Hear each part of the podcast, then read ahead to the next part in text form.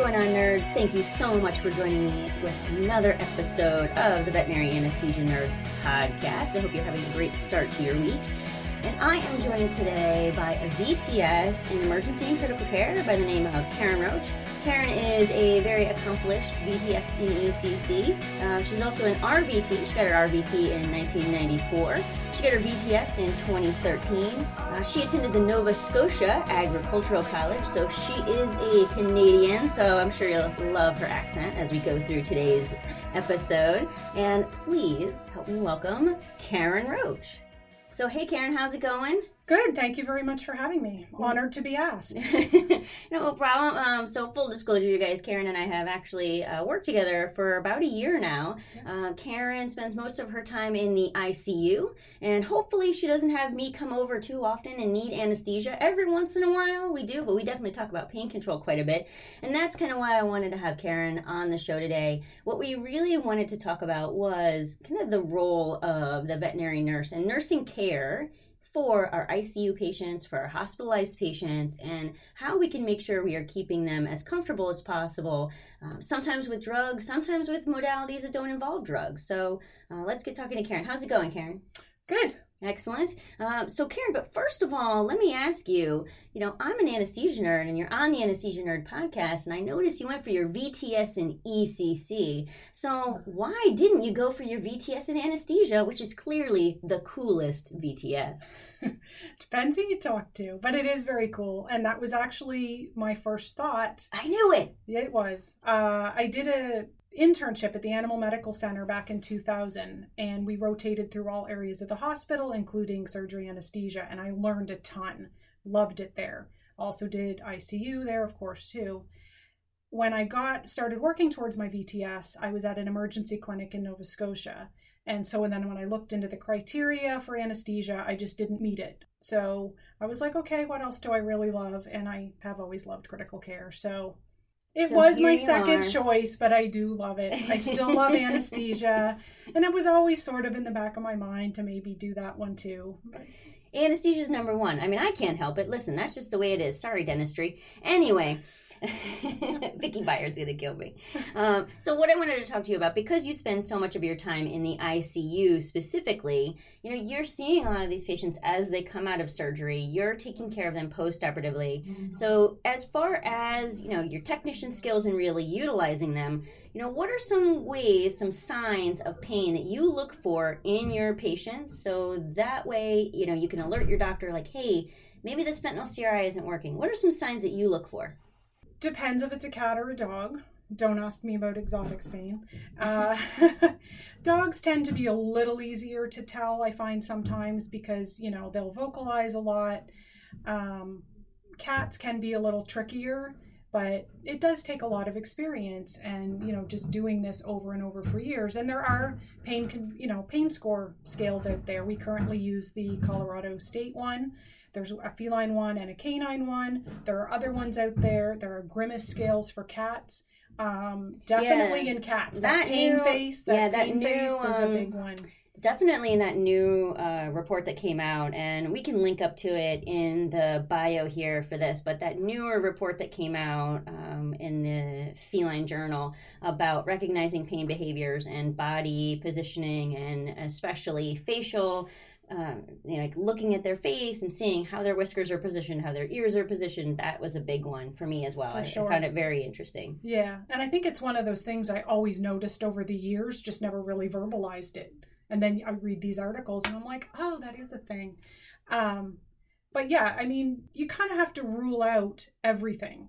Like, is it dysphoria? Is it just it's a husky. uh, Is it a husky that's had hydro? Right, exactly. So I think if you rule out everything else, and you can't just go by vitals, I mean, those are a part of it sometimes, but you know, has that post op TPLO been walked since it's had surgery and been on 150 mils an hour of IV fluids? You know, get them out to pee. And if they still seem restless and uncomfortable, then it probably is pain. So I find getting as much information as you can before you go to the doctor so, yeah, make sure their bladder's empty. Make sure there's nothing else that's distressing them. So, let's say you, you know, because I like give everybody a, a, case scenario here on the podcast. So, since we're talking specifically about nursing care, like you you notice your patient is in pain you've taken them out you you know they've emptied their bladder you have palpated their incision they're very sensitive to it they may be you know whimpering or they won't they can't sit down and get comfortable now you armed with this information you know i feel like a lot of technicians are sometimes intimidated to go to their doctor and say hey I know you're written up for Hydro Q4, but I think we need something a little bit more. So how do you bridge that gap? How do you work together with your doctor, you know, in the nicest way possible to not be confrontational like, "Hey, guess what? You're being a jerk and not providing pain control" because that that doesn't No, do anything good for anybody. going to work well, yeah. so we want to make sure that we're working together with the doctors as a team. So when you see your patients in pain, what are some things you can say? How can you best advocate for your patient? Yeah, and I'm definitely a big advocate for pain control. I will fight for that till my dying breath, absolutely.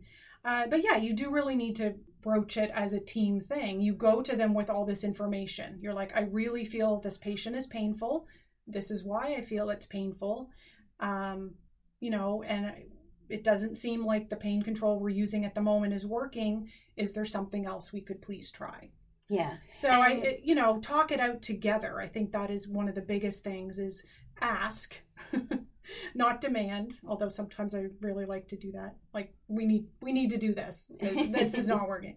But yes, very much. I mean, you are a team, and hopefully, you know, your vet will reciprocate with that. But talk it out with them, and like I said, go armed with as much information as you can about why you think this patient is painful, and that you really feel for the best for this patient, we do need to change things up. Yeah, and I like to tell people, especially when I'm lecturing and I talk to technicians about how they can best craft this message. You know, I, like you, I'm a big stickler for pain control. I want to make sure our patients are not in pain and we're adequately assessing it and adequately treating it, multimodal if possible. Absolutely. And I think that how you say things is definitely important. You know, your tone of voice, how you approach them, that's very important. So, again, if you're going to work together as a team, you can't go up to them and say, hey, this patient's in pain. What are you thinking? What are you doing? You know, I, I always tell people that, you know, if you word it correctly, you can usually get what you want. Very, you know, if you if anybody here has been married or in a long term relationship, you know you don't go up to your husband and say, Hey, do you want to empty the dishwasher? Of course they don't want to empty the dishwasher, but you say, Hey, what time would it be good for us to work on the dishwasher? You know, when or what time is going to be us? So you don't say, "Do you want to do it?" Of course, nobody wants to do it. No. You know, do you want to go over and assess this dog's pain? Of course, the doctor doesn't want to do that. They have fifteen other things to do. But if you say, "Hey, I already assessed them. I used the Colorado scale. They were at a two. Now they're at a four. And you go with that information. What analgesic do you want me to add into this protocol? I think sometimes if you just prompt them with that kind of language, Right. helps a lot. Make it seem like their idea. Definitely in some make it seem ways, like yes. their idea. I've gotten really good at that over the years. Just sometimes have to go in a big circle, but you can get there. And I know sometimes a lot for younger techs, or not necessarily younger, but newer, less experienced, and you know, they just haven't gotten there yet, or they're very intimidated by the doctor. Uh, so that can that skill can take a while. Um, but what I've always told my, you know, the techs I'm training in ICU is if you're not comfortable going to the doctor, come to me. I will go do it for you. And if, when possible, I get them to come with me so they can hear what I say and how I say it. Because I want them to learn how to advocate for their patients. Because I push that. I mean, not just with pain control, but everything about our patients. Like, always, I mean, they're your patients too. They're not just the doctor's patient, they're yours. So take ownership of your patients and advocate for them in every avenue, in particular pain control, since that's what we're talking about today. For sure. I mean, pain definitely. control. Definitely pain control. Pain control for everyone. Um, so, Trazodone for oh, everyone. yeah, definitely trazodone for everyone. I mean, everyone should just come in on tra- uh, people, animals, Yeah. everyone. I think they should come as chews and they get them as soon as they come in through ER. I mean, we should make milkshakes. Oh, yeah. Oh yeah. Yeah. Okay. Which kind of the- we're, gonna, we're gonna put this on the list for later. Yeah. Trazodone milkshake. So uh, everyone out there in podcast land, when you see trazodone milkshake on the menu somewhere, just remember it came here first. Yes. So Send us the money. yeah, the trazodone money. Uh, so what are let's say you have your patient, they're on a fentanyl CRI. You know the the doctor then maybe will put them on a lidocaine CRI too. Uh, but again, it's not just all about drugs. So when you're talking to your techs and you're teaching these new ICU techs, you know what are you giving them as far as some non-pharma options to keep our patients comfortable? Well, kind of bouncing off the trazodone idea, stress, stress control, stress management is definitely a big one. And trazodone, gabapentin. Those are all good things to add in. I know that's still pharma. Otherwise, you know, keep your cat separate away from barking dogs if possible. If you have a really wound up dog, keep him away from the quieter ones if possible. Um, you know, cats especially like their privacy. So, with cats, as much as possible, we like to, um, you know, give them a little hidey box if we can. Mm-hmm. Um, Feliway, we have Feliway diffusers in our cat ward. We give them Feliway sprayed towels. Um, and then depending on how busy your your clinic is, if there is a time through the day or the night, if you can dim the lights, that's definitely another one. Yeah, um, I know that I've come through the ICU at times and seen that the lights are dimmed for the patients, which makes a lot of sense. I mean, if the patient is there for 24 hours or 48 hours and it's constantly noise and beeping pumps and bright lights, and fluorescent lights, that's going to add yeah. to their stress. And to be honest, it's not necessarily just for the patients. I worked night shifts for almost 20 years. like, I like the lights dim. But those are all big ones. And then, absolutely, keeping them clean and dry, having them on really comfortable bedding. And then other things are, you know, sometimes it'll be even signed up on the treatment sheet. Some of the doctors are really good about this, icing the incision. We also have a rehab department here. We have a laser, we can laser those incisions. So, definitely controlling stress, and keeping them as comfortable as possible and keeping the environment like make sure the room isn't too cold or too hot or too noisy or you know don't be spraying you know really strong smelling chemicals, chemicals right next to their cage right next to them stuff like that for sure yeah, I think there's all kinds of ways that we can keep our patients comfortable. And it doesn't necessarily mean that we always have to set up a fentanyl CRI. There are small uh, things that you can do, you know, again, keeping them warm, keeping them dry. Do they have to go out and pee? Um, is their IV line kinked around their legs? You know, just like looking at things like that um, is really important. And I know that you yourself, um, you know, you went through the VTS ECC. So we're going to veer off from the pain management just for a second. You know, you went through the VTS ECC. You, uh, you know, really like advocating for your patients. You're kind of going a step further as far as past, you know, your RVT. And I know that you went through a study group and everything. So if just for a minute before we go, you could talk about maybe how important it was for you to go for your VTS and have a mentor and you can certainly give a shout out to your mentor because we love shouting out to our mentors here. Uh, and just talk about that experience. Um, I didn't really have a mentor when I went through, um, but the study group definitely helped. And since I've gone through, I've actually mentored. I'm on my fourth fourth mentee, I believe, that's going for their ECC exam. Awesome. And I really love doing it because I know how hard it is, and you know, knowing what to focus on um, just having someone guide you and through the process of writing up your logs and your cases. Um, so that's very important. And I've just always tried to do that my whole career as I've gotten more experience. I love to see people learn and when they finally get something. Like I, I love to see that light go on and they're like, yeah, now I, I know how it. much you love math. I know how much you love teaching everyone math here. I did that today. We had a little impromptu math class upstairs. Um, as for my mentors, I mean, I had a few different ones throughout the years, but the one I really want to give the shout out to is Dr. Kathy Lamy at the Metro Animal Emergency Clinic in Nova Scotia, who we worked together for probably 16 years. And not only did I learn a lot just about veterinary medicine from her, but also nursing care as well.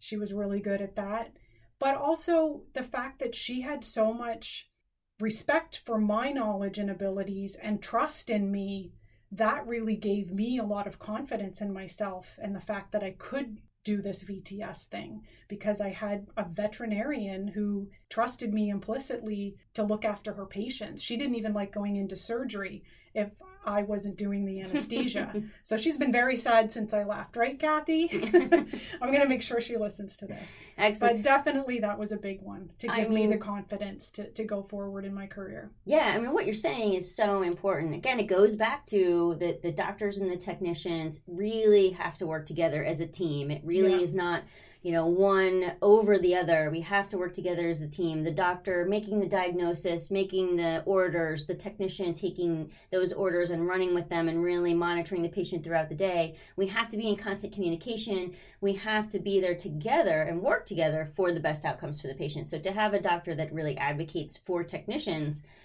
fantastic. You know, yeah, she definitely taught me a lot about yeah being a team player and that we, they called us the dream team. well, now you're here living right. the American dream. Oh, oh, I'm oh. sure you're happy with that decision now. anyway, so that's all the time we have. Thank I get you. to work with you. So, I mean, you, know, do. that is a dream. Yeah. So, oh, yeah, yeah something. or a nightmare. I don't know. I mean, I'm not into the maths, but dexdomitor for everyone. Woo! Absolutely, that's great drug. Except for in the in the instance of um, cardiomyopathy, I do want to put that out there that I do not give dexdomitor to dilated cardiomyopathy. I don't want to get any emails from anybody. Okay, don't yes. don't worry. All right, so thank you so much, Karen. Um, hope to have you on the podcast again, and keep doing your maths. All right, thank you very much for having me.